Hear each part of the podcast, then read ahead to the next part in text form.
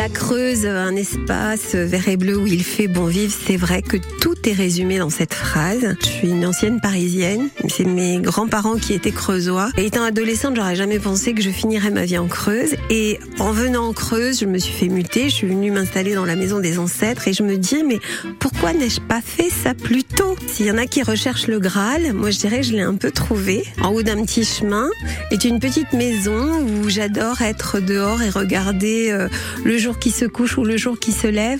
On a une qualité de vie, on a un environnement et un décor qui sont exceptionnels en Creuse. Et quelle que soit la Creuse, du nord, du sud, de l'est, de l'ouest, les paysages sont différents, les maisons sont différentes, les gens sont différents, les cultures sont différentes, mais chacun apporte sa pierre à l'édifice et c'est un monde de richesse exceptionnelle. Et moi, j'adore la Creuse et je suis très fière d'y vivre.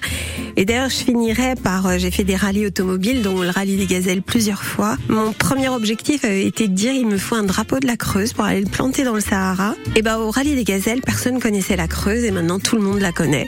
Parce que j'ai planté trois fois ce drapeau et que c'est resté dans les souvenirs du rallye. Et euh, Anette et sa Creuse, ils le savent parce que je fais de la pub partout où je passe.